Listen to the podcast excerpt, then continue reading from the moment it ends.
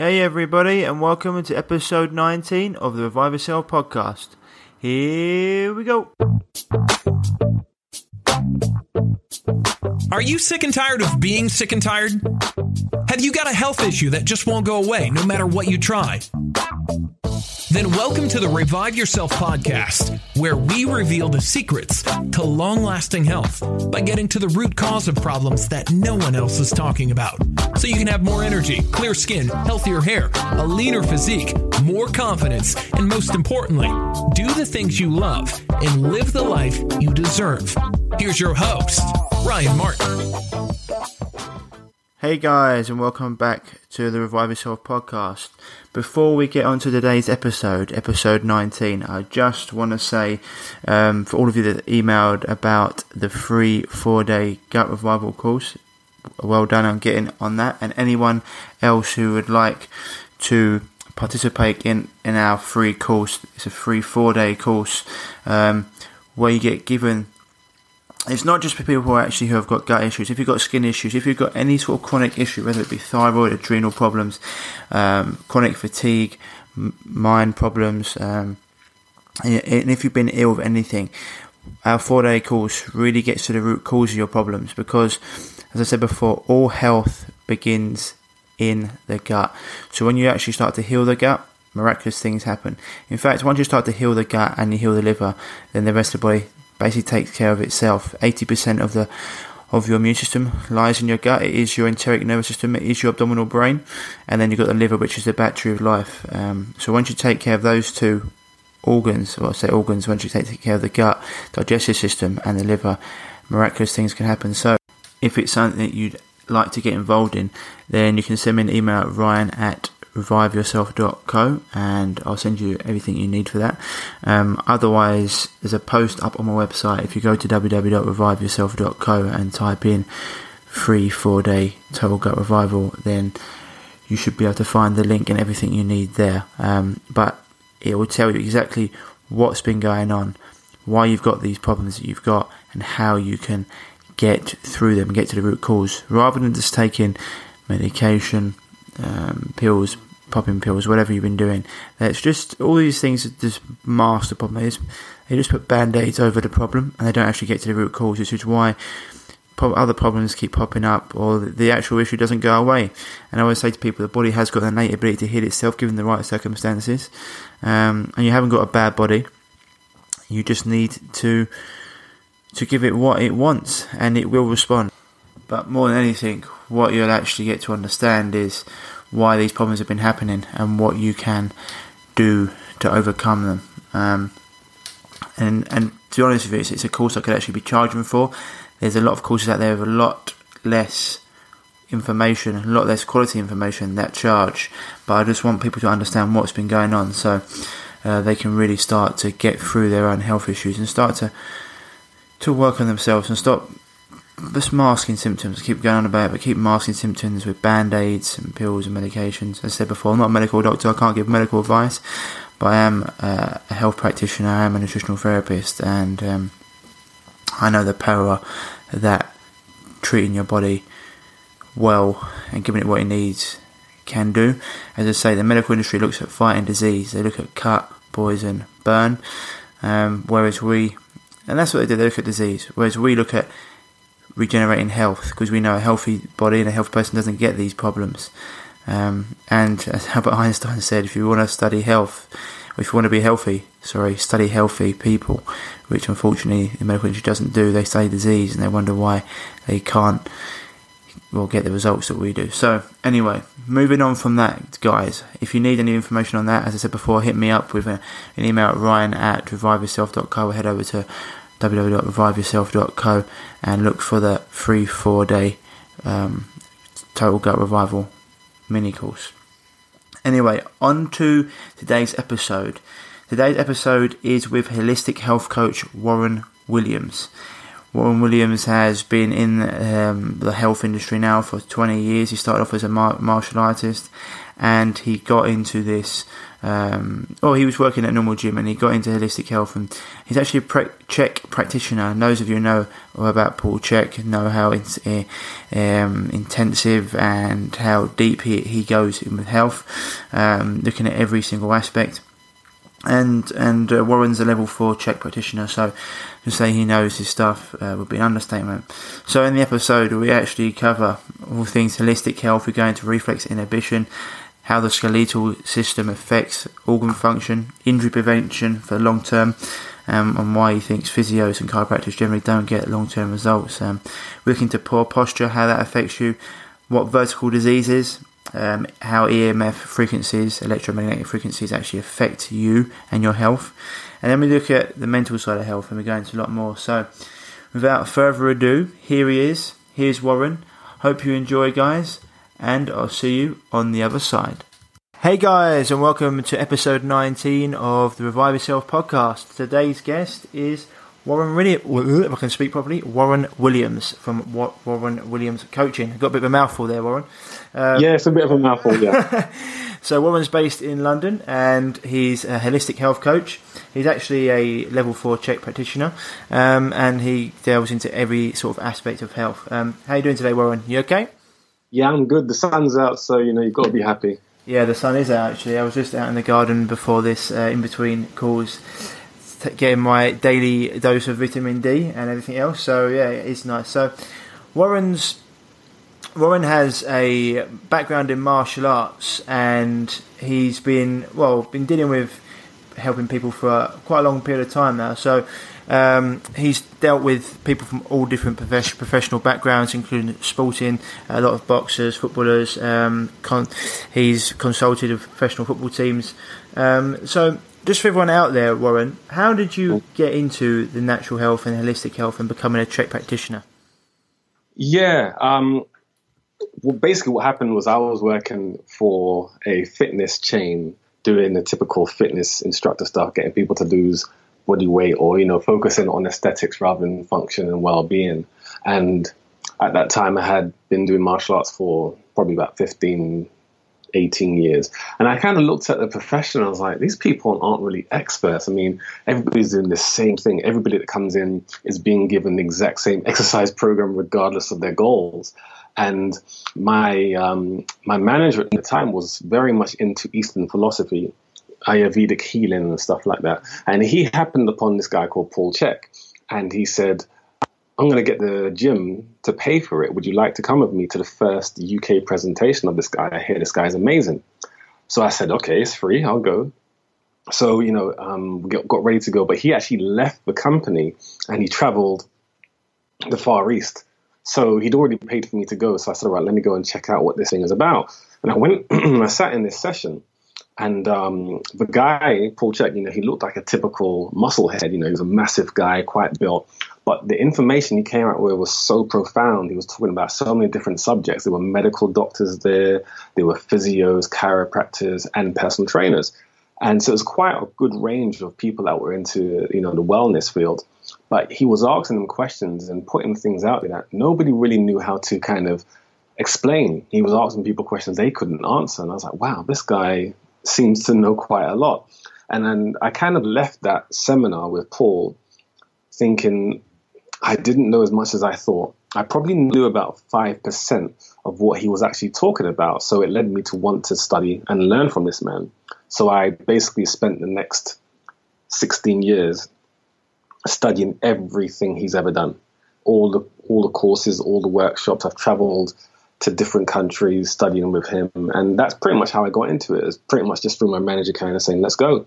And I went and I realized I didn't know as much as I thought. And that kind of inspired me to want to learn everything that he taught. And because what he teaches is very multidisciplinary, it focuses on all stages of health and well being. So that's kind of how I got into it. Uh, 100%. For those of you that don't know Paul Chek, I mean, we're hoping to get him on the show as well uh, down the line. But Paul Chek, um, some people think of him. Uh, well, he, he, can be controversial. A lot of people controversial. Yeah, yeah. say a lot of people in in our profession, uh, holistic health coaches, are controversial, called controversial by the mainstream, but uh, unfortunately for them, results speak volumes. But um, Paul Chek, if you if you if you if you look into any of his stuff, Um, I'd say for me, probably one of the most interesting people on the planet, and someone who knows a great deal about a great deal. Um, and for anyone who studied under him, um, and for the level that Warren's at, I think you can pretty much trust they're going to know their stuff too. He doesn't give out uh, qualifications easily, um, mm. which is which is a great thing. Um, so, being going through this, I mean, on your on your website it says Warren makes sorry, what makes Warren Williams coaching different is his unique ability to see the whole person, successfully interpreting what each client is projecting as pain, dysfunction, or emotional blockage, harmonizing these symptoms and aiding them in realizing their potential through setting attainable goals and that identify their dream whilst removing the roadblocks towards that dream. Um, so, is that what holistic health means to you? I mean, how would you how would you explain holistic health? Yeah, I mean, yeah, I mean, you know, um, a lot of people are throwing this word around the same way how a lot of people jumping on the, the organic word. You know, these are buzzwords nowadays. So, you know, a lot of people do things in the wellness field and they, they class it as holistic now, not kind of attacking other alternative fields. But as an example, if you are just an osteopath, then that and if that's all you practice that is actually by definition not holistic because you know the, the word holistic it actually means whole body health which means you're looking at every facet of health. So that means you have to be looking at someone's nutrition. You have to be looking at someone's physicality or physiology the, you know the stress in their body. What what happens in their mind and their psyche you have to look at their exercise. And you know you have to look at you know the energy the energetic side of things as well because that's because every human is not you know one facet. Every human is a multifaceted being. So if you're only doing acupuncture or osteopathy you can't say you're a holistic practitioner. You can say you're an alternative practitioner by the definition of the word. So for me holistic health is somebody who's looking at everything that their, that their client presents. So i always say um, if you're an you know like paul Chek coins this brilliantly. So I'll say it like this: If all you have in your toolbox is a hammer, mm-hmm. everything looks like a nail. Yeah, yeah. So if you have a very open toolbox, then whatever the client presents, you can actually start to work on because you are open enough to find out what the client has based on you being open to interpretation. Hundred percent, I, I completely agree with that. That's um, for myself. Um, on our programs, for example, we look at lots of different parts of of people's health and their and all different lifestyle factors example. But if there's if there's a an area that I think that I, I am not the strongest in then I'll send them off to get yeah. to it. Because I, the, I, say, I say like um, body alignment which we're going to go, go into in a little bit um, um, structures chiropractic for example. If there's something that I think they need to address and that they do need to address generally then I'll send them off because it, it does it is a huge part um, of the process. So so if I said to you, Warren, um, what are the most common? Because if we're going down that road with not just nutrition, we'll go on to the body. What are the most common injuries or, or people with structural problems? What, what are the most common ones you see with people? Well, I mean, you know, statistically, and it, and it, runs true of what I've seen in my own practice. But you know, statistically, most people, and it's weird because most people have far more pain than they say, but what drives them to come to see you is really the question rather than you know what what does the client have? Because what drives people to come to you is typically low back pain. Okay. um, and other than low back pain what i've seen with clients would be um, knee pain. So it's either low back pain or knee pain. But that's only what they're aware of. So um, with that you know you see a lot of people with emotional issues you know um, and a lot of these emotional issues create bad posture because you know when you look at people that have good posture, they typically have a good energy. They're typically more happy, more vibrant. People with um, low self esteem typically hunch over, so there's a lot more stress in their low back because of the fact that they're hunching pro or pronating or flexing at different points throughout the day. So, um, if somebody comes to me with a low back pain, I'm looking at the structures, but I also have to look at what's driving the structures. I always look at things as hardware and software. So the hardware would be the structural pain, but the software is what drives it, which is the mind and the emotions and the psyche. So even though they present or they come to me with low back pain or knee pain, I always have to look at what's driving everything emotionally. What are they upset about? Do they have gut dysfunction that's actually shutting down their abdominal wall, which creates low back pain in, in, in a sense as well? Oh, that's, that's right. So you just open up a big can of worms there, because a lot of people will be sitting there going, "What? My gut can affect my my knee pain or my lower back." Um, Yeah. So just Do you want to touch on that a little bit? yeah, I mean, go for it. I mean, I've got my questions here, but this is generally what happens. We just hit on something and away we go. Yeah. Because, uh, because yeah, I mean, I been in the field. I know what you mean by this, but that's a great thing you can you can talk about. Um, because Yeah. for most people, as you say, for example, I'll, I'll use this. Um, like where you got cancer, the tumor. People will think the tumor is cancer. Well, no, the tumor is actually a symptom of the cancer. But people Yeah. cut it out and they think, oh, my cancer's gone. Well, no, your cancer is still there underlying. You need to get to the root cause. Um, so this similar sort of issues with this, right? So if they're coming to you with knee pain or something else, but the actual root cause behind it might not Yeah. even be physical. It might be Yeah. mental, emotional. Yeah, yeah. So to give you a good example of that, um, I remember there was a time when um, someone went to Paul who had um, uh, low low back pain, and he'd seen different physios and other alternative therapists, and he just couldn't get out of back pain. And um, so, you know, he went to Paul, and Paul just said, "Okay, um, l- let me, you know, understand what your lifestyle habits are. What are the things that you're doing that you're addicted to?" Um, and he said, "Oh, I drink a lot of coffee." Um, and he goes, "Okay, um, I think the coffee is contributing to your low back pain." He's like, "How's that?" And what happens? Paul got the guy to stop drinking coffee for two weeks, and his back pain went. Now, how that happened relates back to your question. So we have something called a, and I know you know this, so what we're obviously we're saying this for the listeners. Um, we have something called a reflex inhibition. So um, we we know that the gut doesn't have its own pain receptors; it borrows its pain receptors from the muscles that superimpose it. So this is what we call um, visceral somatic reflexes. So the organ could be the viscera, and the somatic or soma could be the muscle.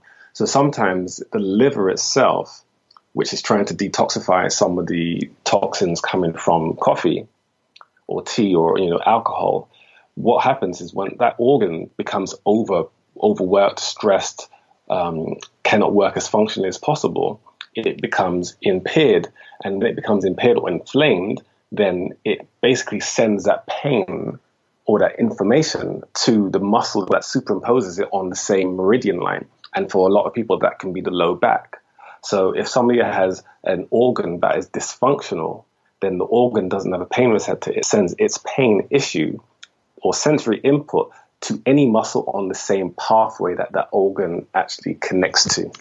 So you could have low back pain because of an organ dysfunction.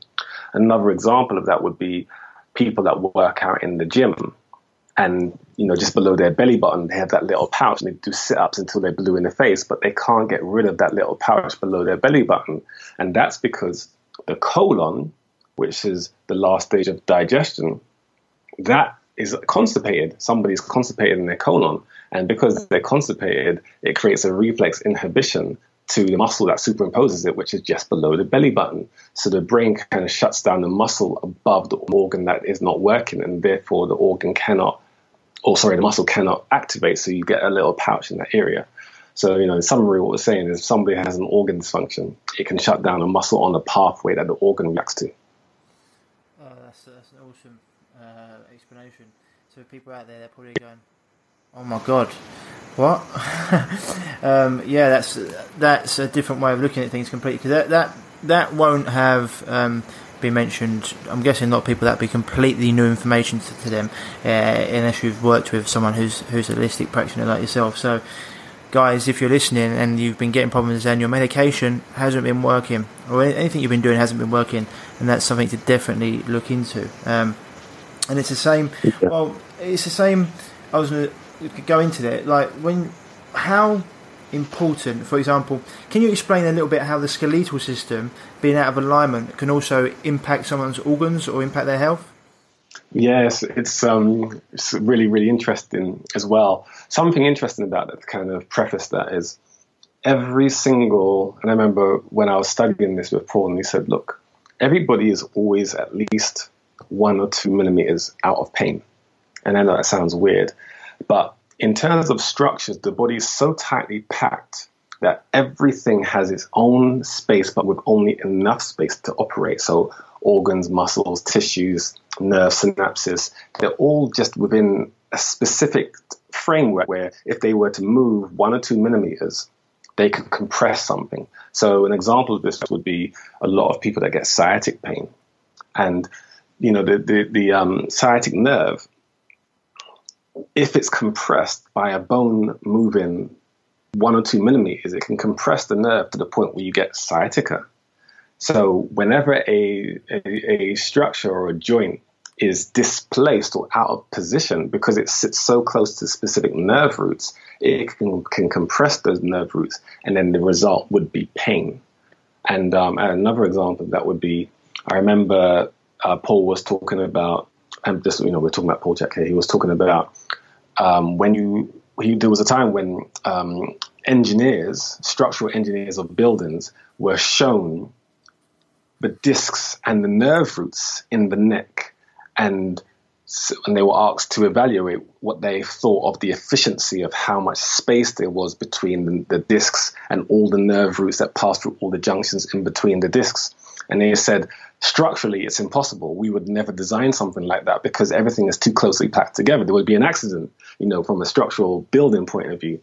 So he was trying to explain that this is why people can get injured so quickly and so easily because so, everything is so closely packed together that you could always be one or two millimeters away from pain because if you have some joint that's moved one or two inches, or sorry, one or two millimeters due to an impact or a fall or a car crash, then it can compress a nerve root and then you can get dizziness, you can get sensory pain, you can get inflammation, you can get soreness, and so on. And that's just, you know, the byproduct of the body. That's why it's so important to really focus on posture because if your posture is good, then your structures are normally in positions where they don't press against nerve roots and cause pain. Hundred percent. I mean, this is. Why I want to go into this. This is why. Uh, where do I go with this one? They've got two different two different ways I want to go with this. so, some people are so robust that they can do anything and they won't, and they they feel absolutely fine. Whereas, mm. why is it a player or a person or an athlete or whatever they can they can be absolutely fine, really robust, and they get one injury, and then once they get mm. one injury, they're just constantly on the physio table, or they just constantly can't get get get right again. Yeah, I mean, and I've I've seen that a lot in my practice. Um, so I had um, I had a player who um, and you know, in answer to your question, I'll, I'll, get to the player example in a second. In answer to your question, a lot of it is because, as you know, they're they're they're treating the spot that hurts. That's one of the main reasons why these people are not getting better. People are when they go to a you know a, a practitioner, that practitioner is focusing on the spot that hurts, or as we say, the effect rather than the cause. So I always say to people, don't people don't get injured sitting at home watching TV. They don't get fit, but they don't get they don't get injured sitting at home watching TV. People get injured moving. And like I always say to people, there are no bad exercises, only poorly executed ones. So if an athlete has poor posture, and most of them do, and then they train on poor posture, they're just putting more stress on a dysfunctional system such as if somebody had a house and it had a poor foundation and they wouldn't build an extension on that house, they would deal with the foundation first. Athletes don't do this. They're not taught to do this, so they do whatever they've been taught based on the information given by the person that taught them. So whenever an, an athlete has poor posture, which is most of them, and then they get an injury, because the practitioner only treats the spot that hurts, the injury is only a byproduct of their poor posture. And the injury is just the kind of the straw that broke the camel's back. So the reason why these athletes don't get better is because the practitioners are not correcting the weakness in the body due to poor posture. They are only treating the spot that hurts. And because they're only treating the spot that hurts, which is only the symptom, this is why the athlete constantly breaks down again because they have not dealt with the cause. They've only dealt, dealt with the effect. And to give you an example of that, I had um, a footballer that worked that was playing for Fulham. I was going to ask you about. I was going to actually ask you about this. Go go ahead. Yeah. Yeah. So um, Kieran Richardson, and he was he was playing for Fulham at the time, and um, they needed him back because he was one of their main players. And um, I'd worked with him previously, so he gave me a call and said, "Look, can you come to Fulham because they can't get me better?" So I had a meeting, a crisis meeting with the um, sports team, the team doctor, the physio, the chiropractor, the osteopath, and the um, manager. And I said, okay, just tell me what's what's what's what's happening here. And they said, well, you know, he's got a knee injury, and um, we want to give him a cortisone injection. Um, we need him to play in the next couple of weeks. And I said, okay, what have you been doing? Well, the chiropractor jumped in and said, oh, I've been manipulating him every single day, and he still getting worse. And I'm like, every day? And he's like, yeah, yeah, yeah. And then the physio goes, yeah, and I'm working with him four times a week. So basically, after all of them had their piece, they basically, he was about getting about 25 sessions of rehab every single week. And we're talking about soft tissue and adjustments. And he wasn't getting better. It was, and the problem was it was because they were all treating the spot that hurts. So I said, don't do anything with him at all. Um, give me two weeks and he'll be able to play. And all I did, I didn't focus on his knee at all. All I did was corrected his posture because his posture was driving an imbalance in his knee that caused inflammation. So once I readjusted his posture through his neck, not his knee, um, he was able to play. And that's just because I focus on the cause, not the effect. And what did they what did they say? Did they say thank you very much? What have you done here? You're a genius, or what did they say to you? Yeah, it's funny because um, I said, you know, um, once I correct him, he needs to do some nutritional stuff. He needs to start eating more organic food and, you know, detoxify and, you know, clean up his gut wall and all that sort of stuff. And he was like, yeah, yeah, yeah, just get him on the pitch. And I said, mark my words, he'll be breaking down in about four or five weeks if you don't do that. And um, so when I got him back, they were surprised and, you know, said, okay, thanks a lot. And I said, okay, great, but he needs to do the nutrition. I said, yeah, yeah, it's fine. He's, he's playing. So um, he got injured, when he got injured again, and I said, I can't work with him again unless you guys, you know, do the nutritional side. And they were unwilling to. So I said, all right, then side is left. So they were surprised that I got him back so quickly, and they tried to watch what I was doing and tried to copy what I was doing. So they, they which was, do it, yeah. Yeah, they just wouldn't do it. And then when he got so bad, what happened was they actually sent him to there's a specific rehab center in Germany that a lot of football football players go to, and they spent five times the price that I had, you know, I had charged them to take him to this place to do nutrition when I could have just said, look, just eat organic food and yeah. get off these supplements, you know. This is this is so, something uh, that yeah, like I can. This is something that it's like when you talk about the medical industry, people because they've been so brainwashed, don't want to believe it. Um, yeah. So when you're talking about that, I can hundred percent. I know I've come from a professional background in rugby. I, I played football when I was younger, but it's all the same. Um, I think that it's just all nonsense, and you can just do what you want, yeah. and you'll be all right. But yeah. you know this is this is not true. And and the, and the thing is with it, I'm proofing the pudding. They've been working with him for 25 hours a week and not getting any results. You took a couple of a couple of weeks and sorted him out, and mm. and it's just it's just mind boggling. It's almost like they don't want to believe. It's it's like a, as you say, as as Paul would say, a fear based dogma. They don't want to believe yeah. it. Yeah, yeah, yeah, and you know there's so many examples of some, and I don't really like working with footballers anymore because there's too much politics. I'd rather the football just come to me outside of the club and just deal with that rather than the politics. I've had footballers um, that are, you know, that are living on cortisone injections, and I say, well, come and see me, and you won't need the cortisone, and they're, no, I'll take the cortisone. I'm like, do you not understand that cortisone injection doesn't mean you're healing? It just means you don't feel it. you know, and like you're going to be worse once you come off it, and they're always worse, and they always retire, or they're they're forced into semi-retirement because of the injuries, because they're not, you know, treating the actual issues that are contributing to their changes in life, and a lot of them they just don't want to change their lifestyle. They don't want to go to bed at ten o'clock. They don't want to give up the alcohol. They don't want to stretch. You know, uh, I mean, I've met so many football players that are 24, 25, and you know when I say they can't touch their toes, I mean they're like 10 inches away from their toes. They, they have the stiffness of a 50, 60 year old because they just don't believe in stretching. So, you know, they just want to kick a ball and lift weights, and that's and they think that's the goal. Yeah, you know why? The stretching is boring, and I, I exactly but it is boring.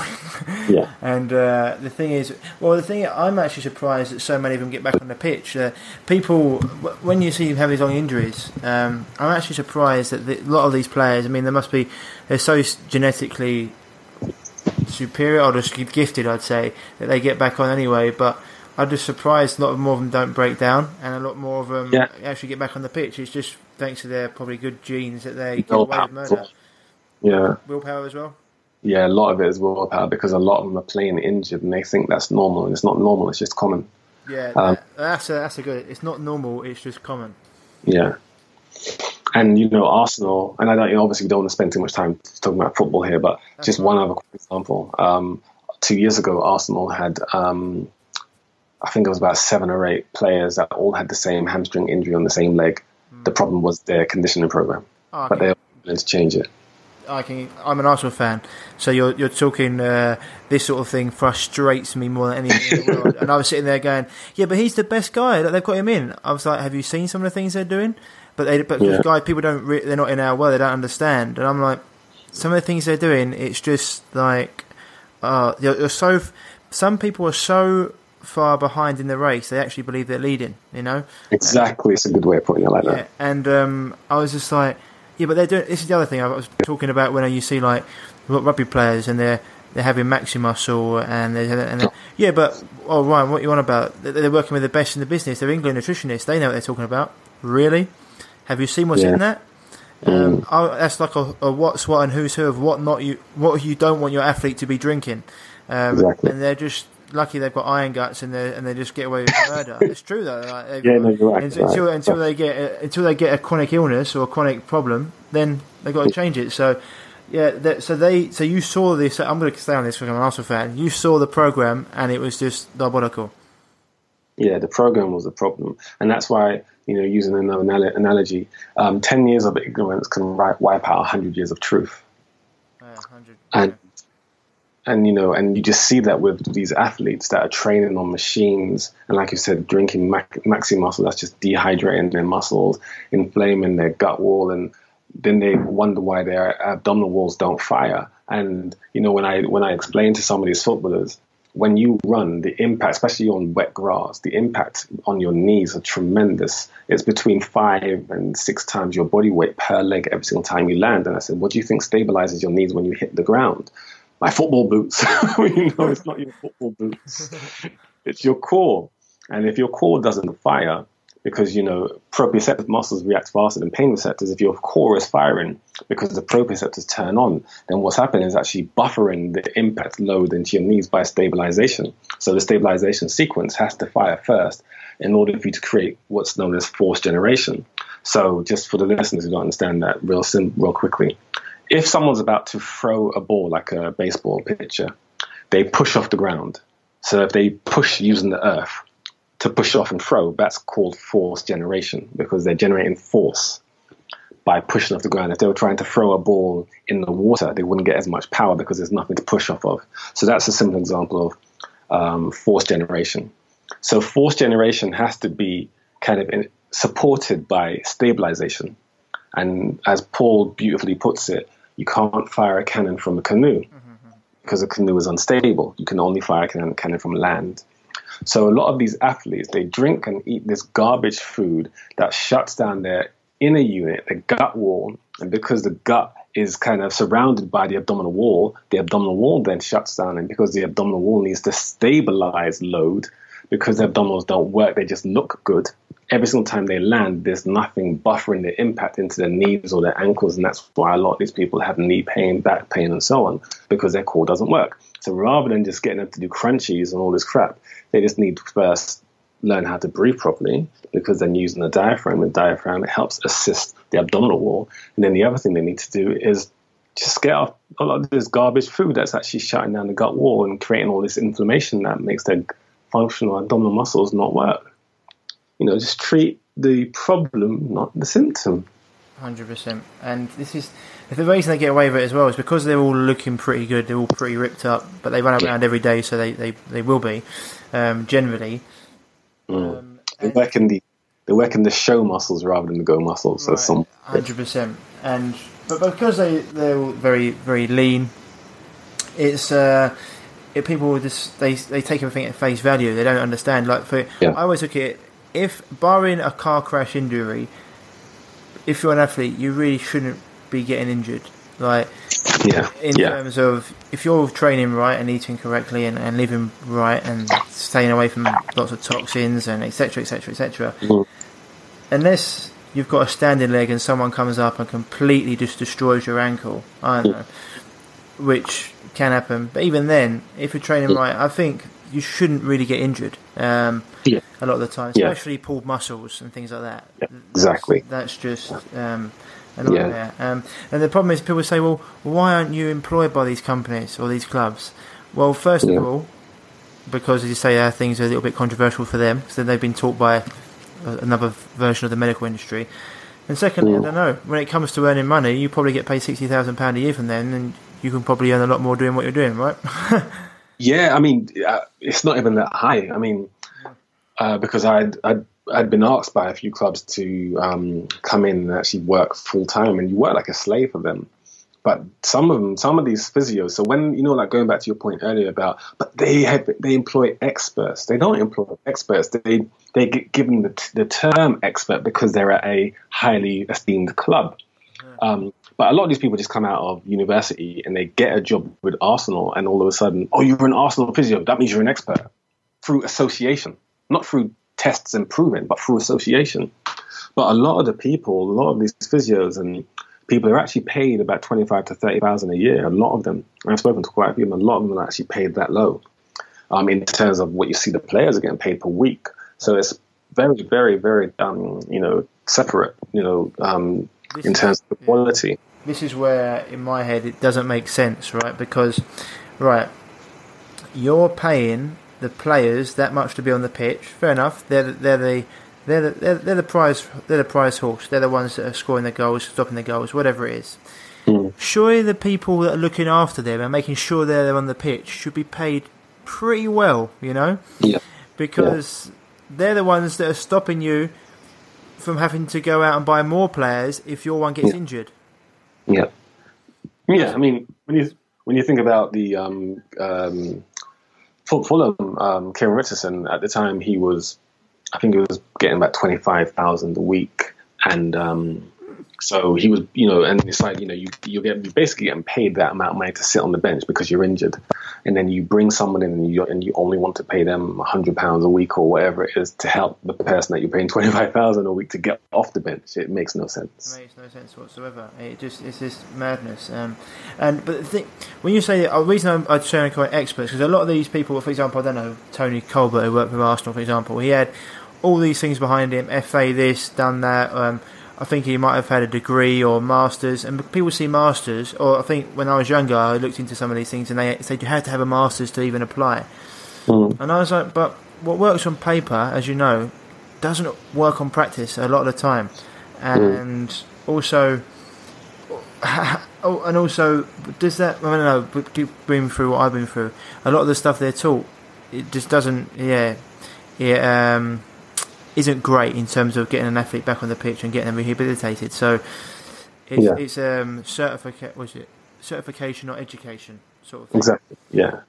Athletes perform something that Paul Chek always says. Um, athletes perform well in spite of their exercise program, not because of it. Yeah, and uh, as you'd know, and I know, and Paul would know, the amount of people that come to you when they actually get these problems, you would say it's funny because I always seem to get the medical failures or the people that first of all didn't believe me, then they use you as your last resort. You know, um, Yeah. So it, I just wanted to just, just quickly because we're on football. I don't really talk about football that much, and there's a lot of listeners or uh, not male listeners that probably do like football, especially in the UK. Um, I know you've worked close with Emile Heskey before. Um, if you were structuring, because footballers, for example, they've got to be lean, they've got to be fit, fast, strong, um, and you mean they probably do run quite a few. You said there, like the amount of force they put through every every uh, stride that goes through their body. They've actually Mm. got to cover. A lot of them cover up to a 10k, 11k a game. Um, what would be? How would you go about structuring a program for a footballer um, in terms of because they've got they have got to be lean, they have got to be fit, um, and so yeah. Just go, would you just go through like very simply, I suppose, at the stage did you go through that? Yeah, I mean, regardless of what sport, and this sounds really weird, but regardless of the sport, we always start with the same thing, which is obviously the assessment. But we basically take them through flexibility, then stability, and then strength, and then power. So flexibility, stability, strength, power. So most of the athletes, most of the professionals, sticking with football for a moment, uh, you know, prof- professional footballers, the way they're trained is at the strength power stage of conditioning, regardless of where they are in the season or off season. They always go through strength and power. And that's wrong because of the foundation. The foundation is, is the stability. So with any uh, footballer, the first thing I would work on straight away is teaching them how to have stabilization through doing a lot of nervous system activation stuff. So anything that, that challenges balance. So working on a lot of unstable instruments, first of all, because that challenges the body's fear factor. And when the body thinks it's about to die, it turns on more muscles to protect itself. So if you think of the example of somebody walking on ice, as soon as they're walking on ice, their body becomes far more aware, and their work, their every stride has more purpose. Versus someone that's just walking on concrete, they don't pay attention because it's safe. So, first of all, with a footballer, I would work on their stabilization because most footballers' balance isn't very good. Um, and you need that stabilization, especially in, in the UK where there's a lot of rain, because the grass changes its stability when it's wet. So you want to first of all work that foundation, and, and obviously, if somebody has um, their tonic postural system or the stabilization system, if that's strong, then the brain knows it can recruit more power into the phasic muscles because it now knows that its system is strong enough to protect it. So I would work first of all on things that are improving posture, any form of nervous system stuff. The next thing I would work on, especially for footballers, would be working on their hamstrings and their glutes or the hip extensor mechanism because most have most footballers have very very weak hamstrings and I've trained a lot of them. And the very basic um, very basic hamstring exercises that I've given all of them and 90% of them fail those tests. They cannot do them. And it's shocking because I've got mums that can do it. I've got um, very unfit men and women that can do it. And these professional multi-million pound athletes cannot do these incredibly basic hamstring exercises. And when I say mums, I'm talking about a woman that's probably just had a child two months ago that hasn't exercised and she could do it. Um, so, and these professional athletes can't. They've got incredibly weak hamstrings, but they have incredibly strong quads and incredibly strong hip flexors. And, you know, looking at the agonist and, and antagonist, or the opposite muscles, the front of the muscle and the back of the muscle, the rest in tone relationships on one side of a muscle and the opposite side must always be equal. So, to give the listeners an example of this, it sounds too complicated. If somebody was to sit on a seesaw, mm-hmm. if there was one person who weighed 100 pounds on one side, then in order for the seesaw to be balanced, there has to be another person weighing 100 pounds on the other side. And that means the rest in tone or the weight distribution is equal. Now, using that example, most footballers typically, let's say, have 200 pounds on the quads and 50 pounds on their hamstrings. So the the quads are always dominant. They are quad dominant, and because of that, the hamstrings are always on a stretch because they're being pulled by the stronger muscle in front, and that's constant stress. That's constant load, and because of that, every single time they then run, they're putting so much stress on a muscle that has been overstretched and very weak, and therefore they get injured. And then what the physio does is they come in and they just give soft tissue, but the injury isn't a problem of um, you know inflammation; it's a problem of weakness. So rather than just soft tissue, actually strengthen, because that's the problem in the first place. So with that, I would focus a lot on increasing hamstring strength, and I'd hardly do any form of quad stuff because they do it so much in football. So you do what's missing, find out what's missing, and replace it. So I do a lot of that sort of stuff, and then because they spend a lot of time jumping and pushing off from one side to the other, you know, dynamically changing direction to chase balls or to tackle or to, you know, avoid, you would start doing a lot of um, lunge exercises that are not loaded with weight, but are more relative to exploding and changing direction. So we do things like multi-directional lunging. So you lunge at 0, 45, 90 degree angles. So you, you basically train the body system to mimic the movement patterns that correlate to the sport that they do. So you do a lot of lunging stuff, and then finally, uh, postural stuff like uh, prone cobras, where they would learn to hold a position where their chest is open and their back muscles are squeezing, so they maintain really good postural alignment. So that's kind of like the basic stuff that you want to start off with people, but it's always at the stabilization stage for about five to six weeks before I even move into a strength phase before a power stage. Okay.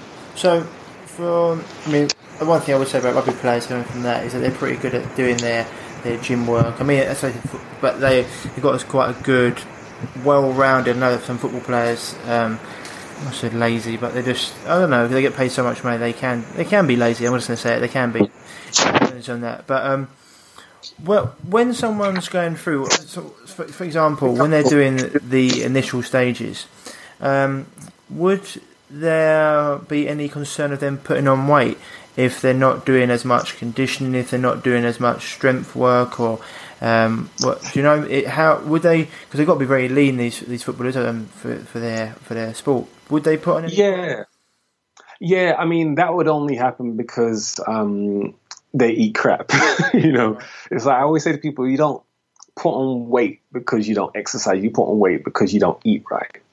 And so people, they eat, as you know, people eat terribly and then they kill themselves in, in, the gym to lose the weight they put on through just being, you know, gluttonous and having poor choices. So, you know, one of the things in one of our initial sessions would be focusing on on their on their nutrition. I don't like to say the word diet because everybody thinks that means losing weight, but to focus on their nutrition. So simple things like and because you know, as you know, a lot of athletes they have this diva mentality. They just want to do whatever they want to do.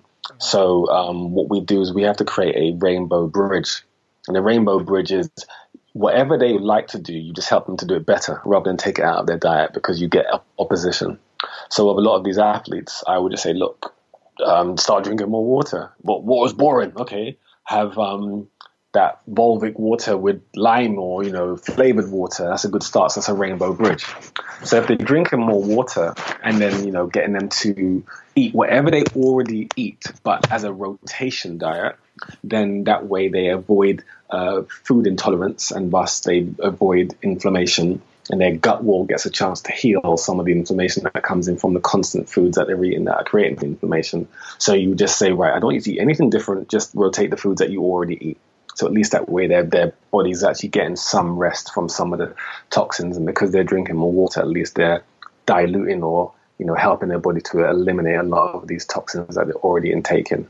So that would be the first part of it. And what I found of all of these footballers, um, they don't gain weight because you know they're even though the stuff we're doing is um, it's not what people call cardiovascularly challenging because it's very challenging to their nervous system because they're active, they're fine. They, they don't gain weight, and because I've always monitored their diet, um, their you know their, their food intake by getting them to rotate and send. They have to send me food charts, and if I don't think they're following it properly, then I ask them to send me copies of all of their um, receipts from their shops so I can actually see what they're eating. Um, and then make sure they drink drink water. And they, they I've never had one footballer that's gained weight on the rehab program. I don't do the silly soft rehab where they just lay on the floor and they raise one foot or lift their toe. you know, all that sort of stuff is more yeah. challenging. Okay. Well, just just just because it's out there, just put it out there. People that know Paul, for example, when you look at Paul, he's I mean, he's very lean, he's very muscular, um, mm. but he's, he still practices yoga and qigong. I mean, from your experience, this is one of the things I always find that people always ask: like, how did he, how did he get it? I mean, how can he be in such strong physical shape, um, as well as incorporating things like yoga. Um, because most yogis, like yourself, probably got posture like yourself. There, I mean, you come from a martial arts background, so they look more like a martial arts person, where they can be mm. quite strong, but maybe very lean, not not as muscular. Whereas Paul looks like um, he can step onto a, a bodybuilder. he's, not, a bodybuilder, but he, he doesn't because most bodybuilders now, I'd say, they look terrible. Um, yeah, he, exactly. he, looks like someone. He looks more like um, probably I'd say a, a, a, flanker in rugby or something like that. You know, he, yeah, yeah. yeah. Um, yeah. How how how does well, how would you go about people out there not footballers and they actually want to put on some more size? Um, how would you go about incorporating all this and actually getting that look? Um, if somebody wanted to focus on getting bigger, gaining muscle? Well, for example, yeah, because a lot of um, just just yeah, gaining muscle, um, but not stepping away from not stepping away from um, all the things like say say they play. So for example, a rugby player who needed to to put on the size and gain muscle, but he didn't want to compromise all the, the, central nervous system work you've been doing. He didn't want to compromise his flexibility, etc. Mm. How could he? How do they incorporate it all?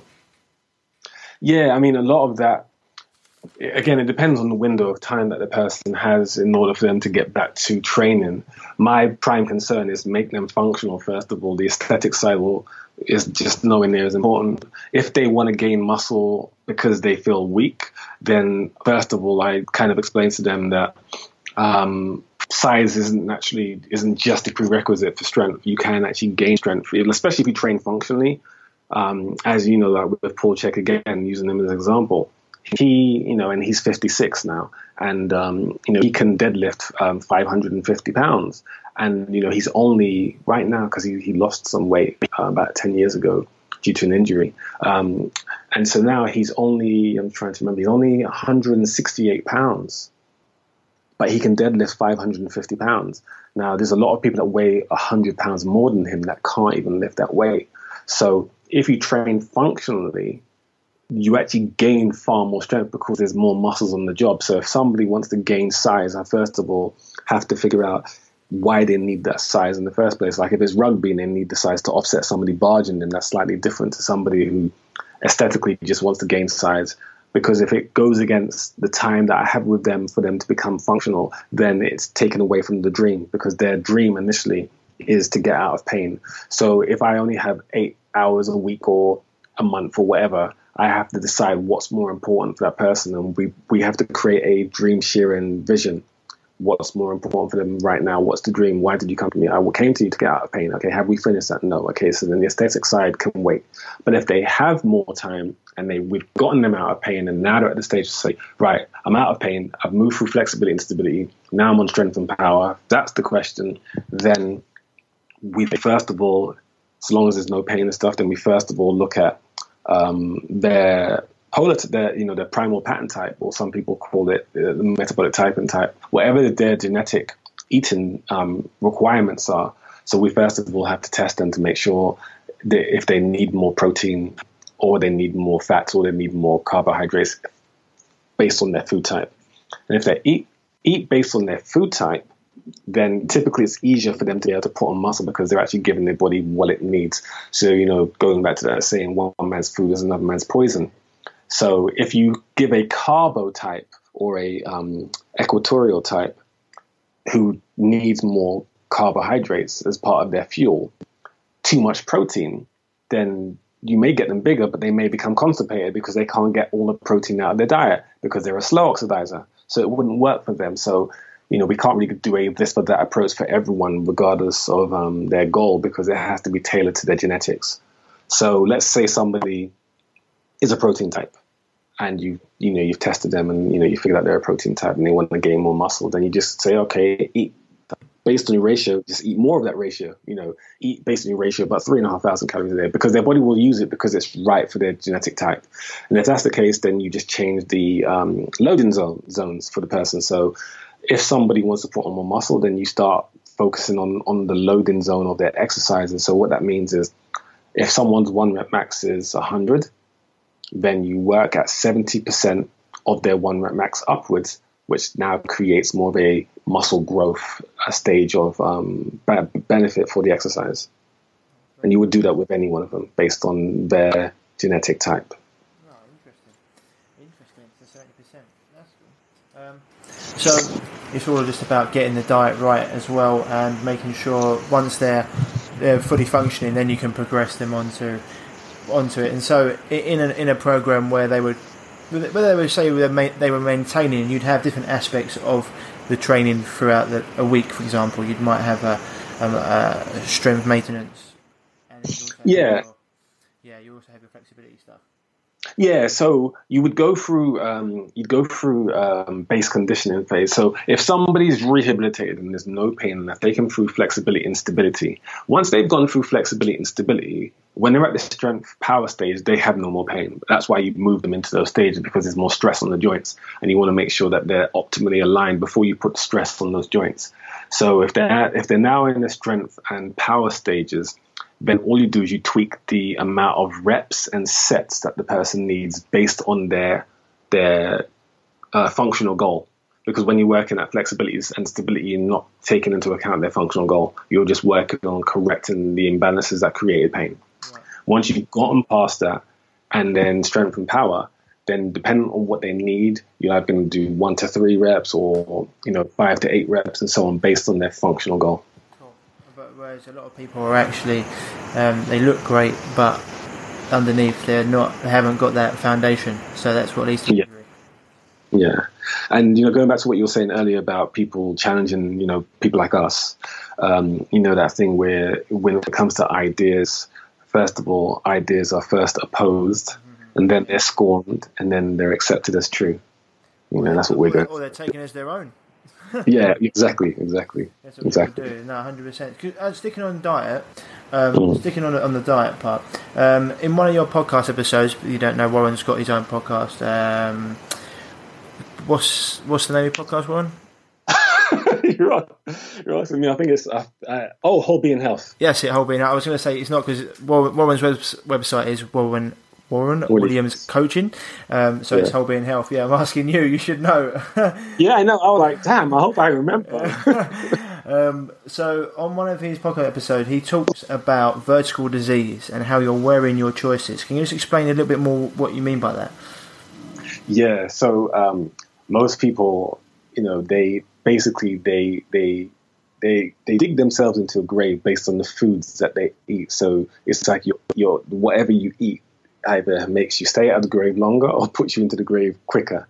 So what we find nowadays is um, most people by the time they're 35, 40 have damaged themselves so badly with the choices of foods and lifestyle that they've created for themselves that they are eating themselves into an early grave. So the corpse still walks around by 35, 40, but physiologically they're dead. And that's why I see a lot of people nowadays, especially even in their 20s, you know, having heart attacks, diabetes, um, you know, obesity, um, you know, colon cancer and so on, because a lot of this is like, you know, as you know, you know, most of these things that are in in our body, these illnesses are created through our own choices. So the choices that we create create the problems that we have. No one catches cancer by accident, you know you, you know you get it through either lifestyle or you know there are some rare cases where you know they get it from the sun.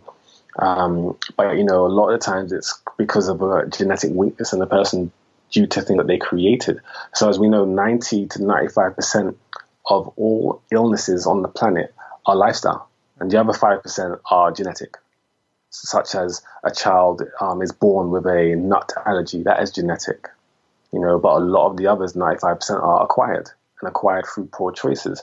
So we are basically maiming our bodies through the choices that we created throughout our lives that are shortening our not even shortening our lifespans because we're actually living longer, but they're shortening our quality of life from an earlier age than like Paul Paul Chek gave a really good example recently and he said if you look at because a lot of people say, Oh, you know, I'm big boned or uh, it's in my bloodline or and then Paul's like, look at a photo, and this, I thought this was brilliant. He said, if you look at photos of your great great grandparents, you always notice they're always slim. Mm-hmm. You never see pictures of great great grandparents that are fat or obese or sick looking.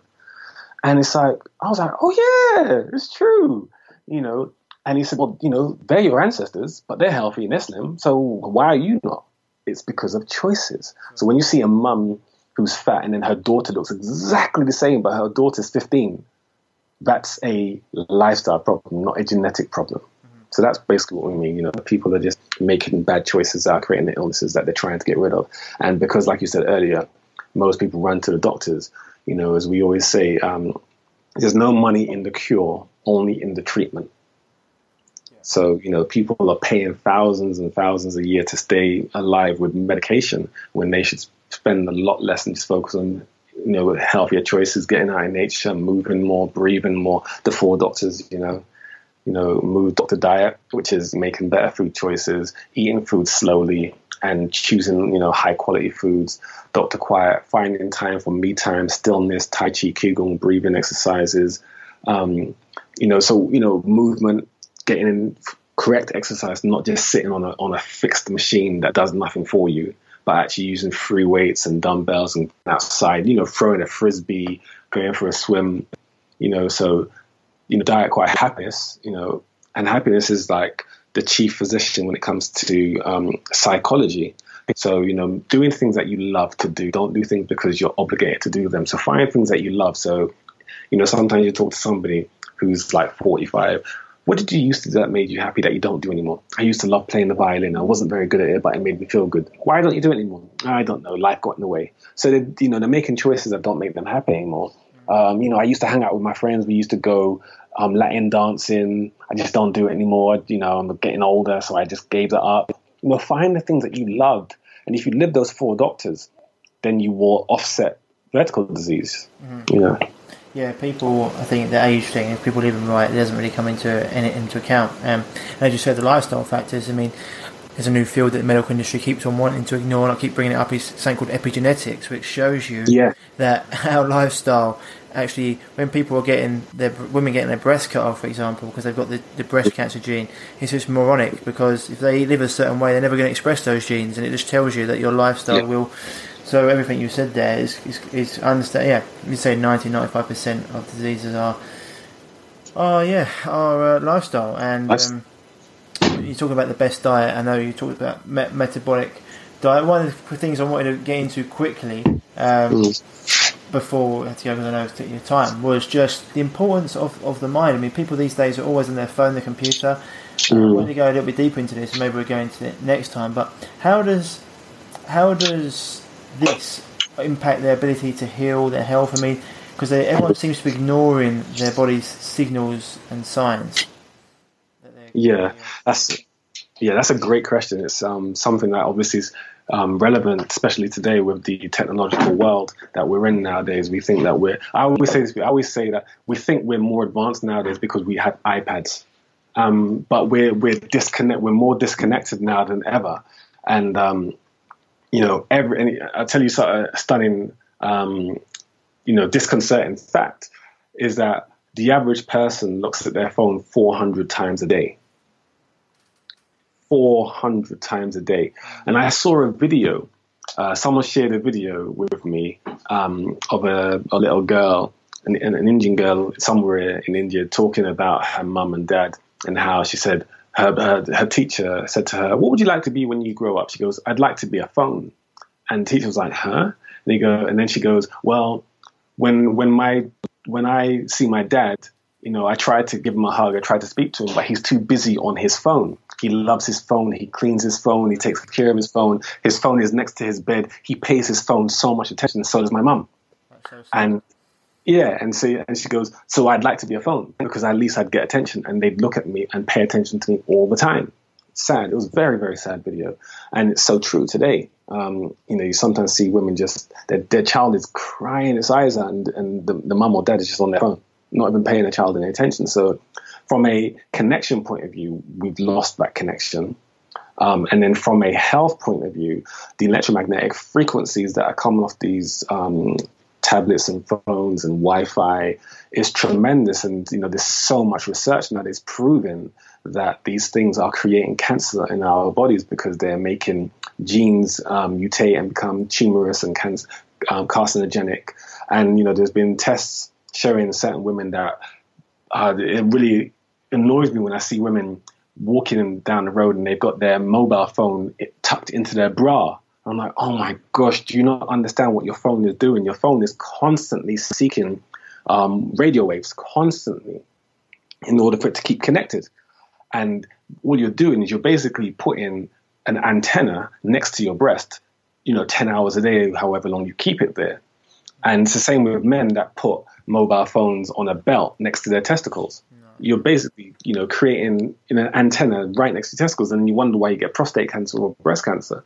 So, you know, these things are increasing because of this wireless technology. It's necessary, it has a benefit, um, but there are ways to kind of control it, such as getting um, energetic protectors. So things like Aires technology. And again, when I when I give these examples, I'm I'm not sponsored by any of these companies. I just know they work. Aires technology, Tesla um, technologies. So they help to dampen the electromagnetic radiation coming from these devices that are actually causing cancers and tumors and inflammation in in our cells. So you know, so the listeners will say, "Well, I can't stop using them." We're not asking you to stop using them, but a really good thing that your listeners can do with your phone is a lot of people sleep with their phone right next to their head and they just put it on silent. That's the worst thing you can do. What you want to do is put your phone on airplane mode because on airplane mode it can't receive, which is why it works on phone on planes. It can't receive any wireless technology. It no longer acts as an antenna that can actually damage your brain. Um, so to have it on airplane mode and they sleep with it and they use it as an alarm, it's fine. But if they just turn it off and leave it as an alarm, it's still radiating. Um, so um, that's something that you can do. Yeah, that's a good tip. When you walk, for example, I always say this. I mentioned it. I had Terry, Dr. Terry Tillard on last time. We, we we talked all about cancer, and I say like, if I'm out and walking, I generally hold my phone in my hand. If not, I put it in my back pocket because I don't want it anywhere near my testicles. Where do you where do you put yours?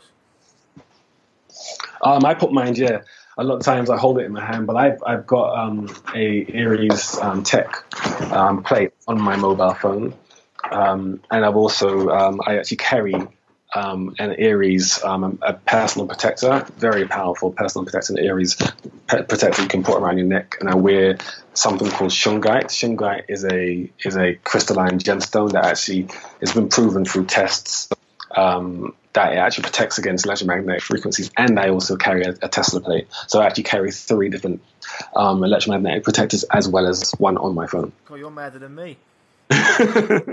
so you can. So so first of all, Shang, uh, for, for the listeners out there, Shungite is a crystal, correct?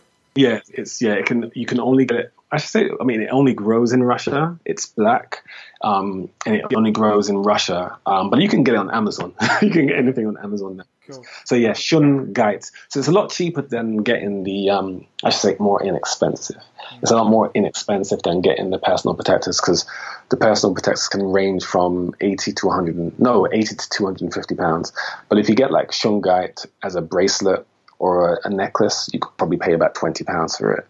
Um, just bear in mind because it's black, it means it absorbs fast, faster, and more. So you'd have to clean it more often. Whereas personal protectors, you never need to clean them because they have a technology that self cleans.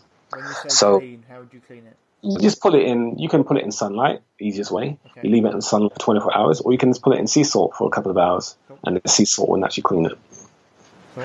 And the and the Aires, just for people out there, is this just a website? Is it Aires? Dot, I know there's one. Um, AiresTech.com. AiresTech.com, yeah, because I remember um, I was looking into them. Um, people out there, the truth about truthaboutcancer.com. I don't know if you've, you've, you've probably heard about it, right? The truth yeah, Yeah, there was talking to the company over there, and we're looking into a few of them, and there's a, diff, a few different companies um, that that we're looking into, but uh, didn't some of them have higher that their products obviously better than others, basically in, in very simple mm. terms. So you can vouch for this Aires technology.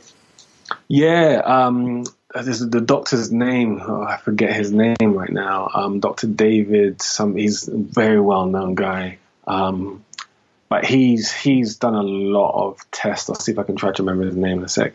He's done a lot of um, tests on this stuff, and he reported it. Um, did a lot of reports on testing electromagnetic frequencies of these, and um, yeah, they they um, were proven to be the most effective. But um, you know, from my own personal experience, um, you know, if you're on the phone for an hour without it, you could get you know you can get the headaches and you can get the burning, you know, the the, the heat in your ears. Or once you wear them, um, David Getoff, that's his name, Dr. David Getoff. He's a master um, at all this sort of stuff into technology, and he's done it on. I can't remember what his website is, but it's Dr. David Getoff, and his surname is G E T O F F.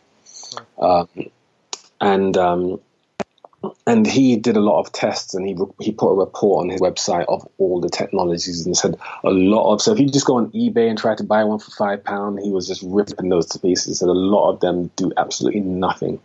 Um, based on the test that they did, and they showed there was only a few of them, like five percent of all the ones that are on the market that actually do anything. Yeah, I'm just looking at his so, site now. Actually, um, these, okay. Some of these people that are uh, they they're brilliant, and their websites just look so pony. His website's terrible. Uh, yeah, and you're just like, mate, come on. This is the reason why people like yourself, you need to have a good website so people actually believe you because.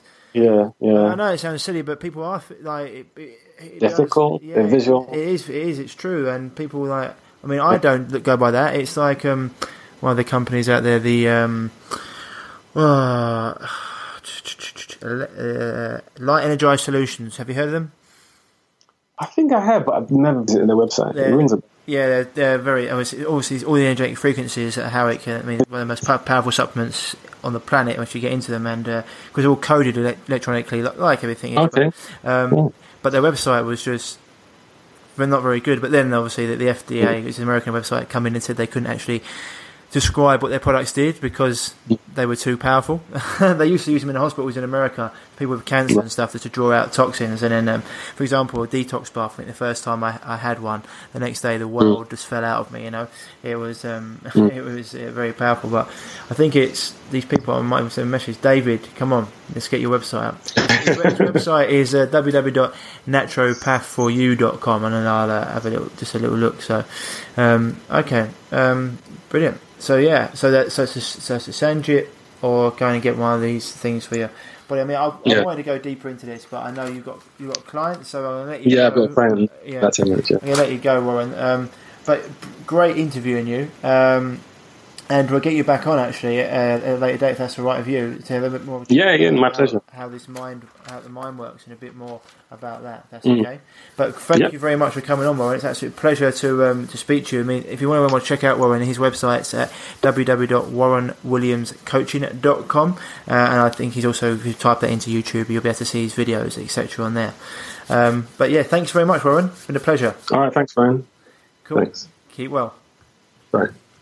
So, guys, there we have it. There was the interview with Warren Williams. Um, I'd say it was one of our most interesting interviews. We covered a lot of different topics there, and I'm sure you've probably had your mind opened, especially when it comes to um, things like reflex inhibition and how the skeletal system affects organ function, uh, injury, injury prevention, um, and just why physios and chiropractors generally don't work. There's a lot of information in there, but specifically how your food can play such an important role, not just in clean, cleaning your body out from the inside out, but in how it can switch off and switch on different muscles and, and cause pain in different organs, um, and how your organs actually don't have uh, pain receptors, so they send it to muscles that are that are on the meridian line, which is um, probably something I haven't actually talked about before, and I probably should have done. Um, but then again, I, I, just interview people. I might start doing some more myself, but we'll see how it goes. I quite enjoy interviewing other people because um, I put quite a lot of inf- information out myself on my own site, my own site at www.reviveyourself.co and my Facebook page. But I might start doing some podcast episodes myself because there are some things I'd like to delve into. Um, but great interview with Warren there. Um, as I said before, you can find him at warrenwilliamscoaching.com if you'd like. Um, otherwise, guys, any questions you've got regarding it, don't hesitate to send me an email at www.reviveyourself. Um, sorry, at ryan at reviveyourself.co. There's a lot of stuff to cover there. Um, and also, as I mentioned before the show, if you have been going through any of your own chronic health issues and you'd like to um, join our free four day mini course, if you've been going through gut issues, especially gut issues, but if you've been going through any other issue, chronic fatigue, brain fog, um, thyroid issues, adrenal fatigue, any sort of any anything really to do with having a systemic problem, then either give me a message at ryan at reviveyourself.co or heading over to www.reviveyourself.co and you can just type in free four day mini course and that's something that will really help you get to understand what's been going on and get to the root cause of your problems. Um, but guys, I think that was a great episode today. Hope you got a lot from it. As I said before, any questions, don't hesitate just to ask. Um, I think we're definitely gonna get Warren on again. Um, we'll, we'll, go more into we dig more into the mind um, and, and, how that plays a part in health because the mind is is a huge huge part of health. And we'll also start looking at other things like parasites. Some looking at some really good guests at the moment, booking in some really good guests around parasites and how they how they affect us. And in fact, there's been, even been new research at the moment which shows that cancer has been sort of a, quite a long time in the, in the natural health world, holistic health world that. Um, cancer is actually a fungus or a parasite, um, a build up of fungus and parasites uh, that well, that's what a tumour is. So these things are becoming more mainstream now um, because they just can't continue to ignore it. Um, so we're looking again, Doug Kaufman on, who's uh, author of Know the Cause about that, about parasites, as well as Dr. Robert Cesar. We're looking at getting on um, Dr. Davis. We're talking all about electromagnetic frequencies and radiation from phones and how that can affect can cause brain tumors, etc. Even though the medical industry wants to deny it, there's a reason why that is. So, guys, got a lot of good stuff coming up, uh, as well as uh, the next interview with Oliver Bennett of the London uh, Nutrition Clinic, um, all about Lyme's disease. Now, Lyme's disease has been the the biggest, well, I say the biggest growing disease. I think it's it's increased 65% every year for the last 20 years in Europe. So that's how much big of a problem it is. And it's a great imitator. It's, it's something that can imitate other diseases. And people don't know what it is. And most people don't get diagnosed with it. It's something the medical industry don't even they they completely uh, refuse to believe it exists because the insurance companies don't want to pay out for people to to actually get treatment for it because it's a long takes a long time treat, treating these things. Um, and it's a it's a long process and it's a process that requires a very skilled uh, approach. And so they much rather just deny it exists chronic Lyme. But um, any of you that if you want to look into Lyme something we're going to before um, sorry before it's something we're going to next in the next episode. But if you want to go into YouTube and, and watch the uh, film Under Our Skin that's going to teach you a lot about Lyme disease, and it's something that is really becoming more and more prominent in today's society, unfortunately. So, anyway, guys, that's it for episode 19. I'll uh, see you next week with Oliver Bennett, all about Lyme disease. Otherwise, guys, as I said before, hit me up if you need anything from me or you're looking to get into the 20, sorry, the 28, into the four day total gut revival program. Otherwise, guys, as always, Stay happy, stay healthy, and I'll speak to you soon. Bye. If you're struggling with gut issues such as gas, bloating, constipation, diarrhea, indigestion, heartburn, and want to finally be able to eat the foods you love without the crippling after effects, then don't forget to head over to reviveyourself.co and pick up your free copy of The Healing Health Paradigm today.